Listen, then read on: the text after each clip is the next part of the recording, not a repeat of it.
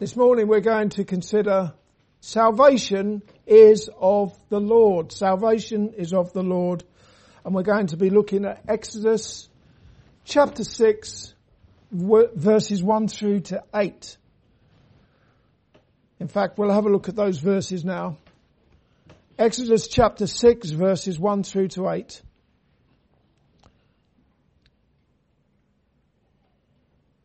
Then the Lord said unto Moses, Now shalt thou see what I will do to Pharaoh, for with a strong hand shall he let them go, and with a strong hand shall he drive them out of his land.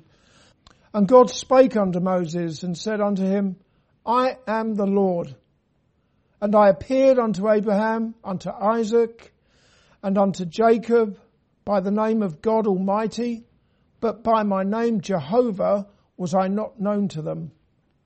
And I have also established my covenant with them, to give them the land of Canaan, the land of their pilgrimage, wherein they were strangers. And I have also heard the groaning of the children of Israel, whom the Egyptians keep in bondage, and I have remembered my covenant.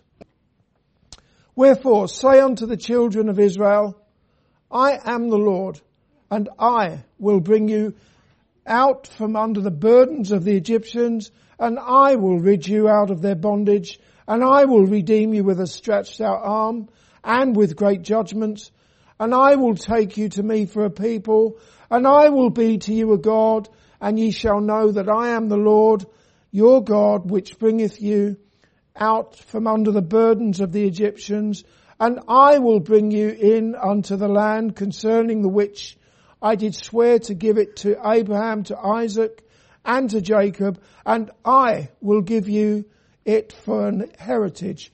I am the Lord. I do love that passage of Scripture. It's probably one of my many favourites.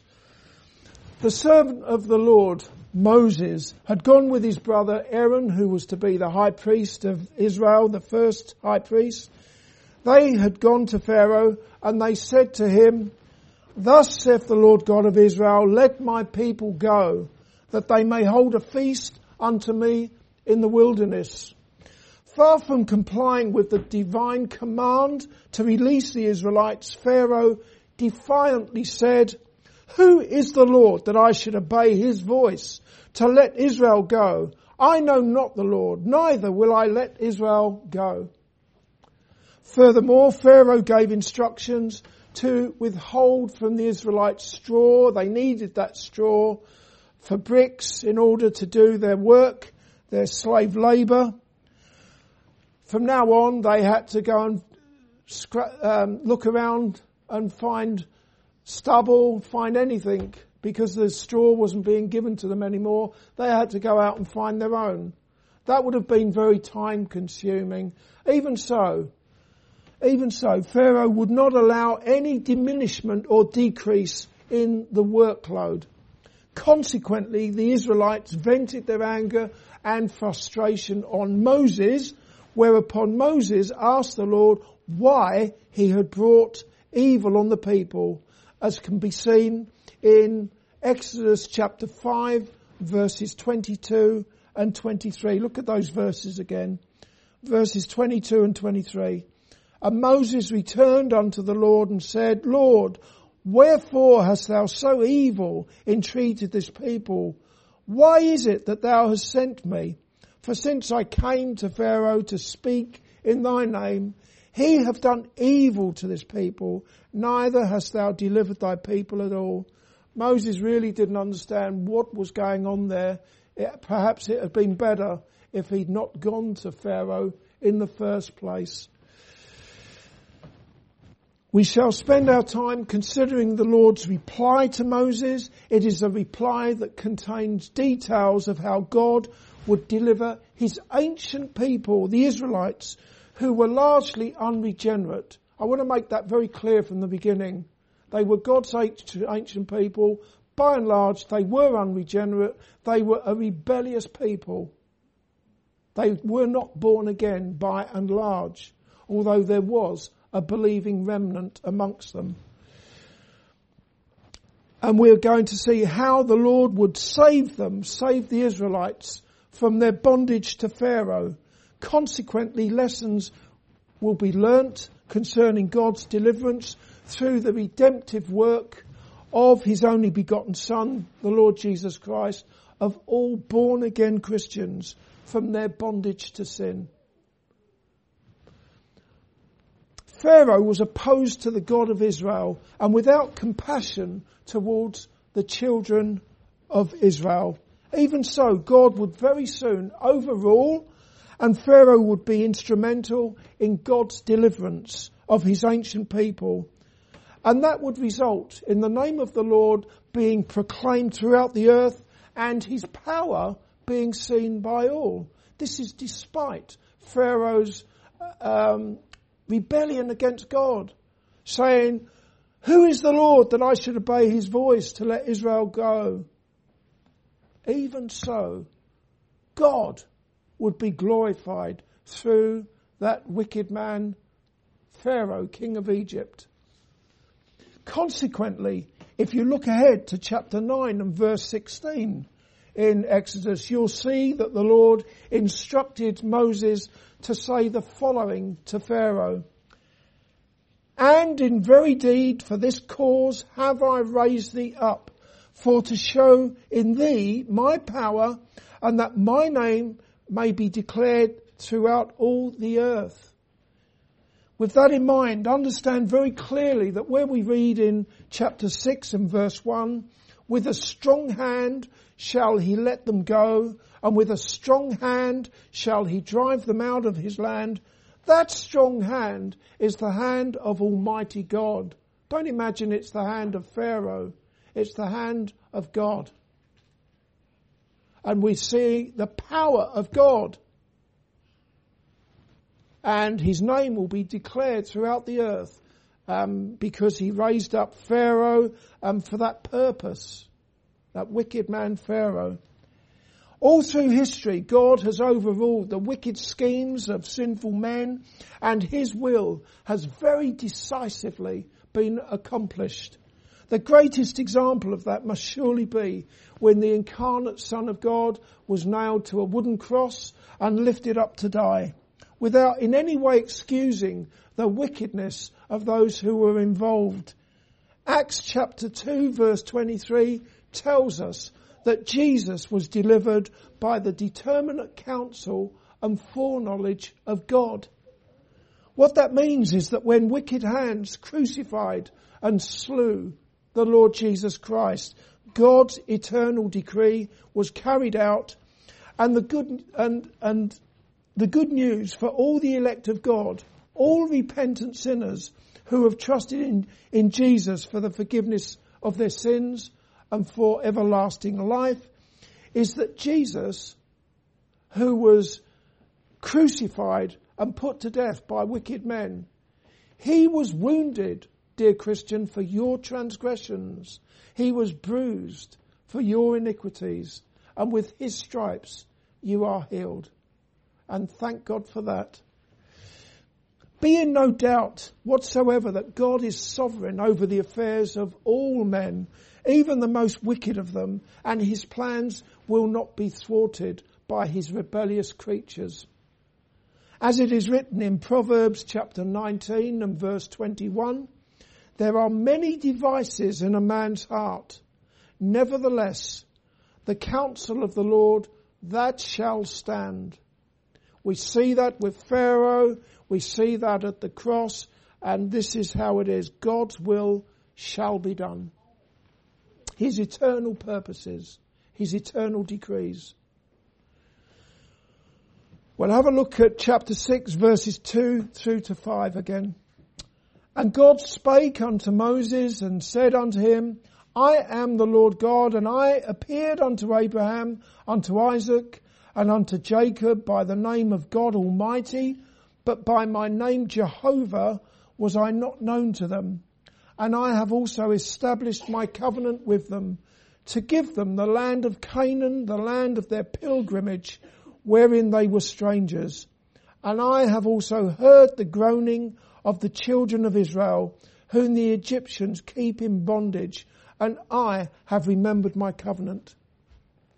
In verse 2, God declared himself to Moses to be the Lord. And in verse 3, he said, and I appeared unto Abraham, unto Isaac, unto Jacob by the name of God Almighty, but by my name Jehovah was I not known. Lord with capital letters, as we see it there in verse 2, and Jehovah in verse 3 are precisely the same in meaning, and they speak of the self-existence of God, his eternality, and his immutability, or his unchangingness, the God who does not change. Lord and Jehovah can be used interchangeably. The thing is that Jehovah and Lord are names that God was rightly known as by his old covenant people, the Jews. And now Jehovah and Lord, capital letters Lord, are names that God is rightly known as by his new covenant people, born again Christians, whether they be Jews or Gentiles. As such, when I hear someone who, as far as I can see, shows no interest in Jesus, that makes no claim to be a Christian or anything, and that person refers to God as Lord or Jehovah, I don't leave it at that. I start inquiring. I might ask, it's interesting that you call God Lord. What do you actually mean by that? Are you saying that God is your Lord? And, of course, it's an opportunity for witness, because, for me, it doesn't sound right that someone who has no interest in Jesus would refer to God as Lord. They might do that for my benefit, but it doesn't sit right with me, and nor should it, because Lord is the covenant name that he is known by to his people, to Christians, in other words, people who are trusting in his Son, the Lord Jesus Christ.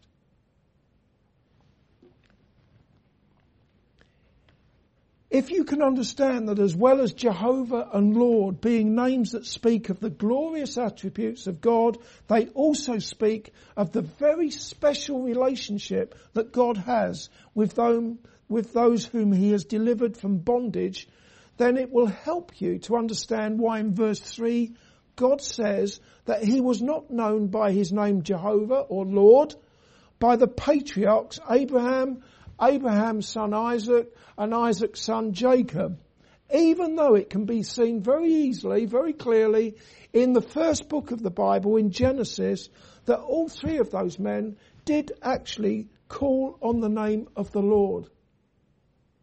And yet we're being told here that that God was not made known to them by that name. So what is going on there? God would soon be known by his name Lord to the Israelites in a very special way, such as was not known before.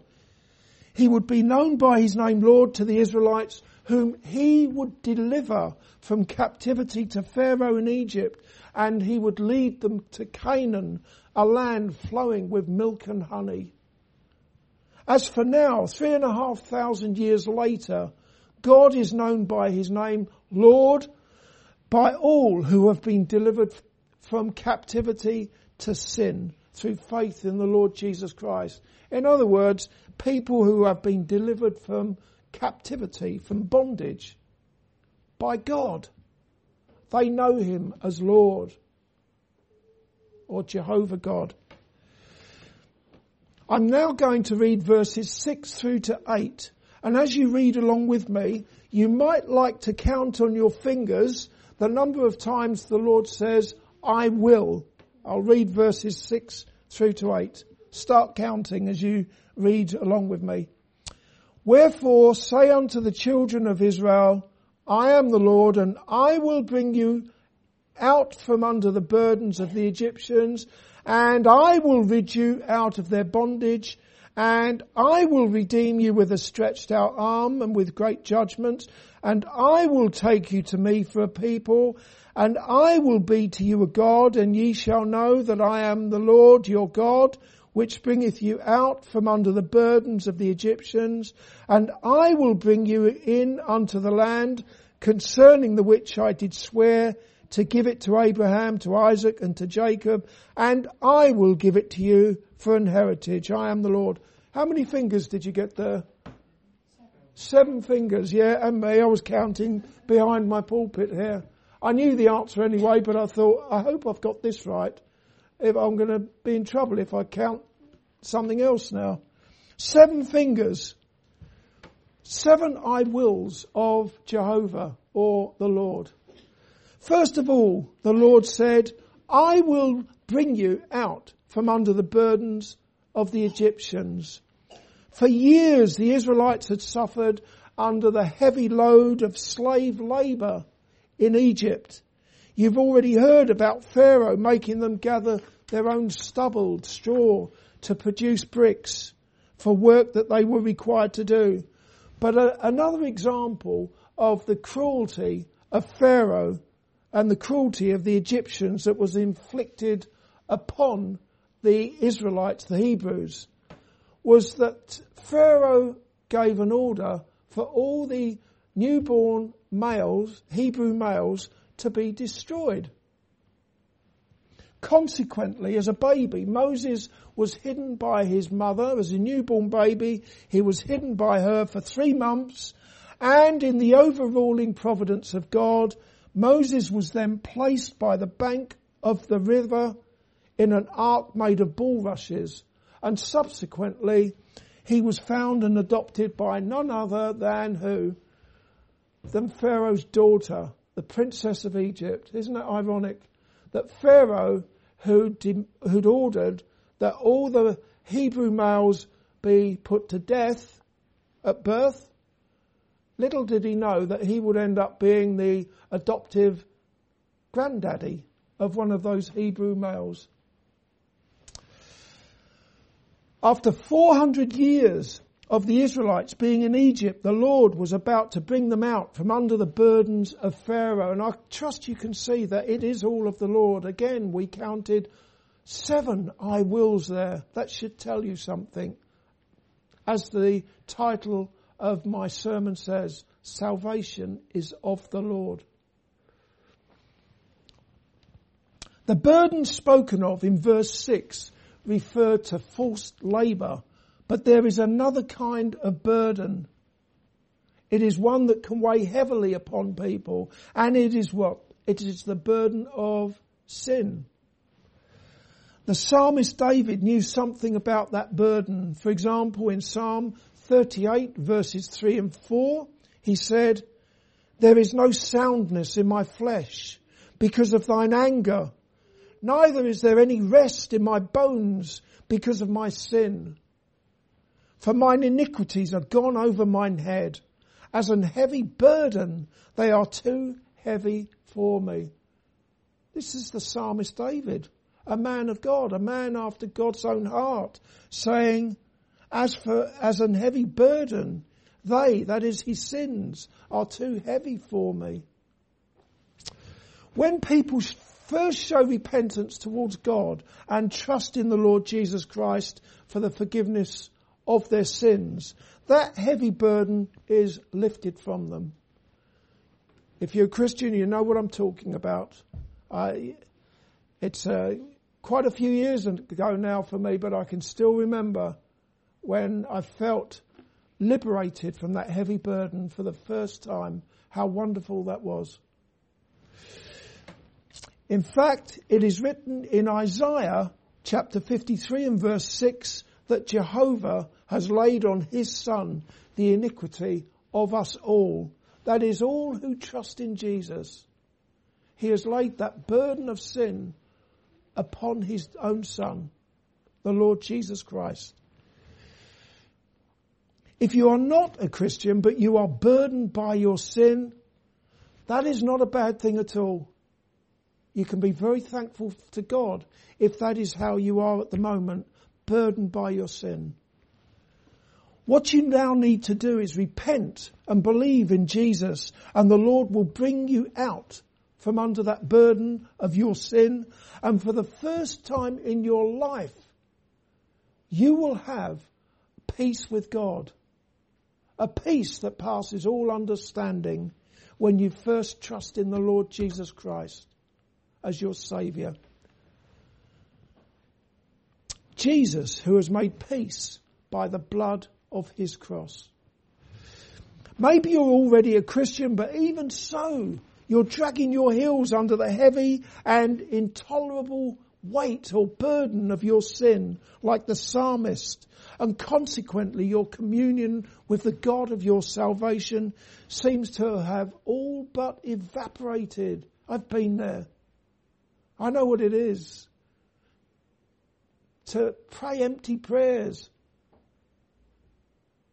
How do you pray to God when there's that barrier where you've stumbled into some besetting sin, for example? Not for the first time, not for the second time. You've done it again. Why? But these things happen. But blessed are you if what you do is turn to your Heavenly Father in prayer, seeking forgiveness.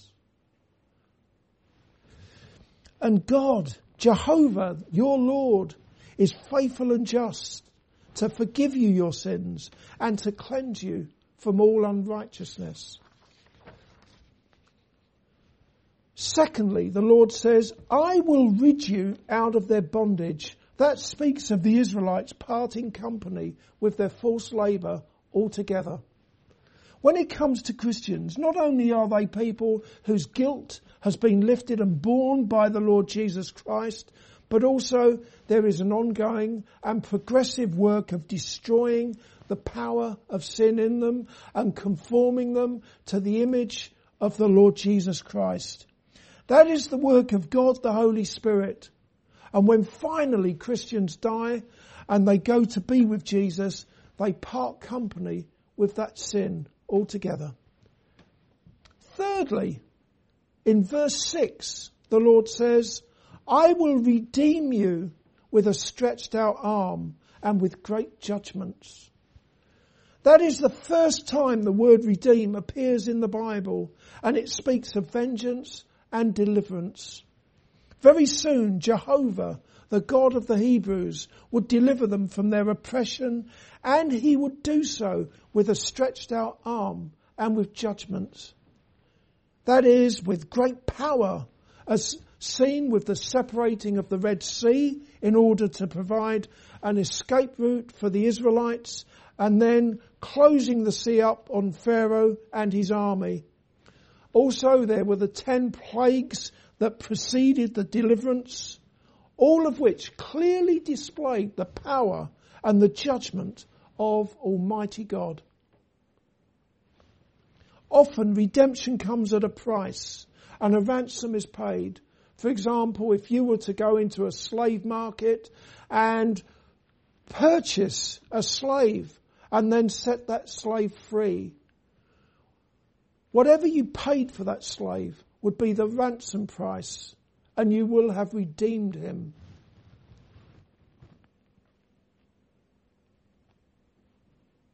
In the Bible, the ransom that is paid is blood.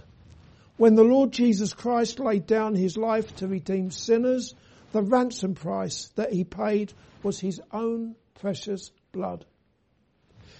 As it is written in 1 Peter chapter 1 verse 18 through to 20, for as much as ye know that ye were not redeemed with corruptible things as silver and gold from your vain conversation received by tradition from your fathers, but with the precious blood of Christ, as of a lamb without blemish and without spot, who verily was foreordained before the foundation of the world, but was manifest in these last times for you. Dear Christian, that's telling us that the Lord Jesus Christ, he was chosen by his Father to be the sacrificial lamb. And in the fullness of time, Jesus, in accordance, in fulfillment of that eternal decree, came into the world. We can read about it in the Old Testament. And what did John the Baptist say when he heralded the coming of Jesus? Behold the Lamb of God, which taketh away the sin of the world. And upon that cross, Jesus, the Lamb of God, laid down his own life when he shed his own precious blood in order to redeem you and to set you free, to set captives free, all who trust in him for forgiveness from their sins. And also there's Matthew chapter 20 verse 28, where the Lord Jesus Christ said, the Son of Man came not to be ministered unto, but to minister and to give his life a ransom for many. What those verses are telling us is that when the Son of God was crucified and he laid down his life as the sacrificial Lamb of God, he shed his own precious blood. That was the ransom price, redeemed with his blood. And that was shed for all who repent and trust in him.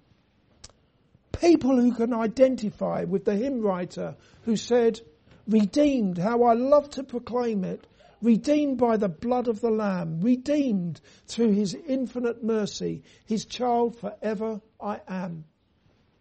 Fourthly, the Lord says, I will take you to me for a people. Although the Hebrews had been nothing more than a nation of slaves in Egypt, they would become God's chosen people in a covenant relationship with him.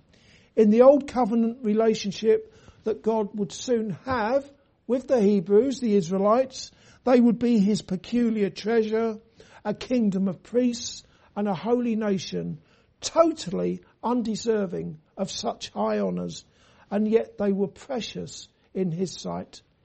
The same high honours are given to the body of born-again believers under the terms of the new covenant, of which the Lord Jesus Christ is mediator, and he is the guarantee of everlasting peace with God for all who have been cleansed and redeemed with his precious blood. Fifthly, the God of Israel says, I will be to you a God. God was with the Israelites in a very special way.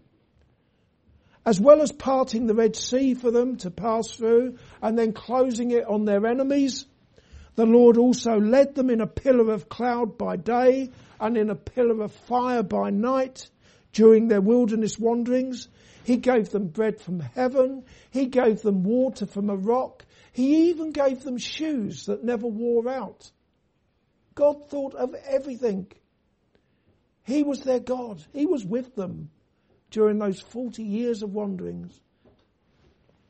How much more so is God, the God of those for whom he has sent his only begotten Son to redeem with his own blood, and in whose hearts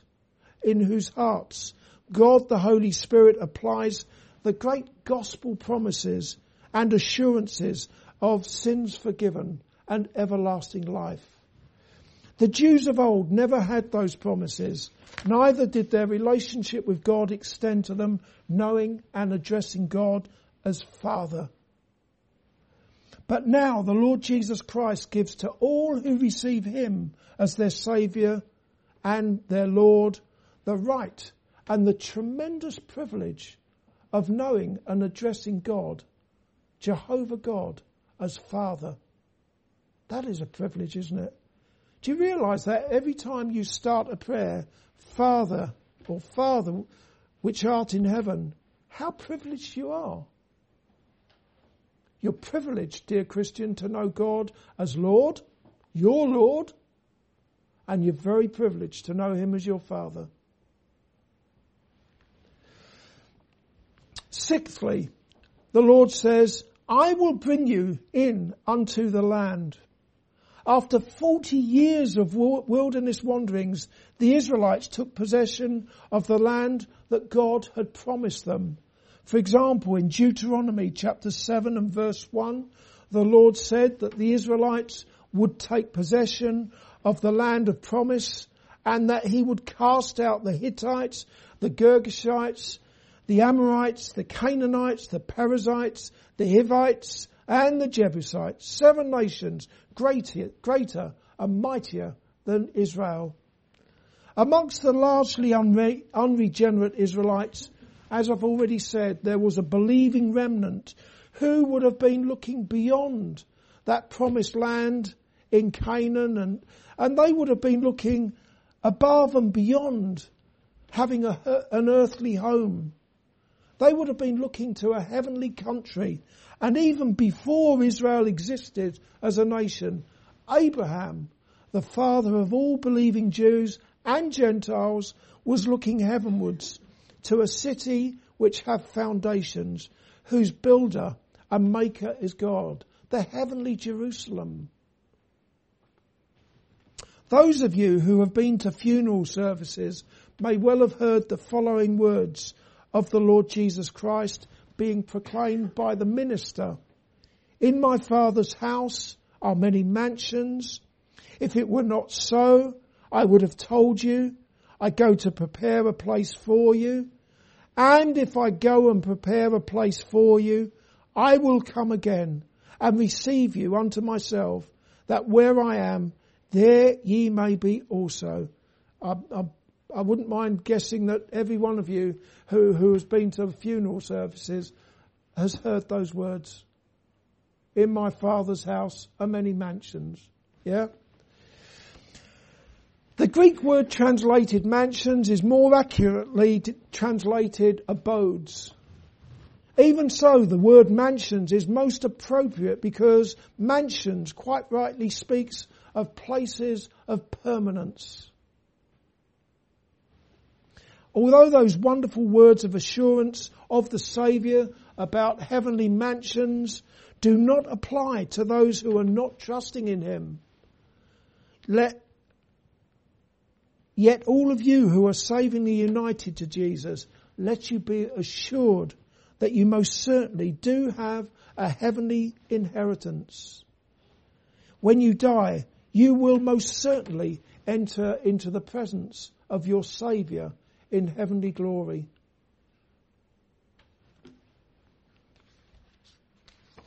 Last of all, the Lord says, "I will give it to you for an heritage." About 3,500 years ago, the Lord gave the Israelites a land of their own in the Middle East, but as we have just considered, to the Christian, the Lord gives a better country, a heavenly one. And because Christians are children of God, they are heirs and joint heirs with the only begotten Son of God, the Lord Jesus Christ. Consequently, when Jesus shall come again in judgment, he will say to his redeemed, "Come ye, blessed of my Father, inherit the kingdom prepared for you from the foundation of the world." This is something that the Israelites of old would never have heard. And when the judgment comes, when that day comes, when Jesus comes again, it is only those who have trusted in him as their Saviour from sin who will hear those words, "Come ye, blessed of my Father, inherit the kingdom prepared for you from the foundation of the world." Finally, in verse 8, God once again reassures the Israelites with those words, "I am the Lord," or "I am Jehovah," reminding them of the covenantal relationship that he has with them. But it was a relationship in which they received earthly blessings for obedience and curses, the curses of God, for their disobedience. Suffice to say that the history of Jews is largely one of rebellion and forsaking God, which was met with severe judgment by the Lord.